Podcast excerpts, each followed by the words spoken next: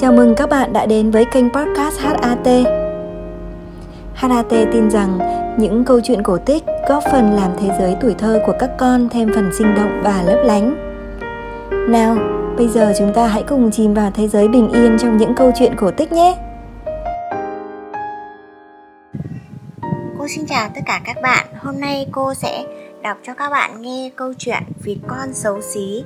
Các bạn cùng lắng nghe cô đọc nhé. Mùa hè oi ả đã đến, giữa trời nắng trang trang, dưới chân một lâu đài cổ, chị vịt đã xây xong cho mình chiếc tổ. Chị nằm ngay vào đẻ và ấp trứng, vì đã lâu chị chờ đợi các con ra đời, nên bây giờ chị bắt đầu sốt ruột. Và những quả trứng cũng từ từ nứt ra từng cái một, những chú vịt con chào đời.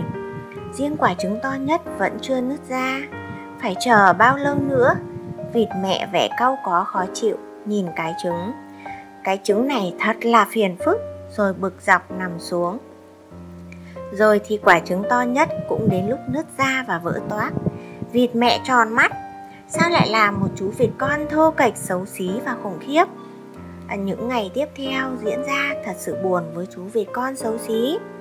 Vịt cha vịt mẹ cãi cọ hầm hừ lẫn nhau và nhìn chú đầy ác cảm lạnh lùng còn chú vịt ngây thơ thì vẫn chẳng hiểu nổi tại sao, vẫn hồn nhiên theo bầy. Cho đến một ngày, chú vịt đáng thương kia bị tất cả các loài có cánh ở đây xua đuổi. Thậm chí, ngay cả các anh, các chị của chú cũng đối xử tệ bạc với chú. Chú bơ vơ, đơn độc, chú vịt xấu xí đã làm cuộc hành trình rời xa khu đầm lầy.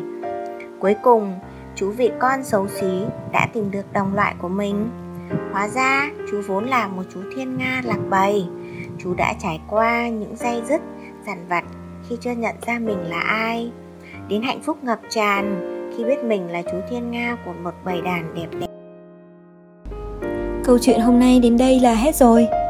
Mọi người nhớ thường xuyên theo dõi kênh podcast HAT và chia sẻ những đoạn podcast hay để lan tỏa đến mọi người xung quanh nhé.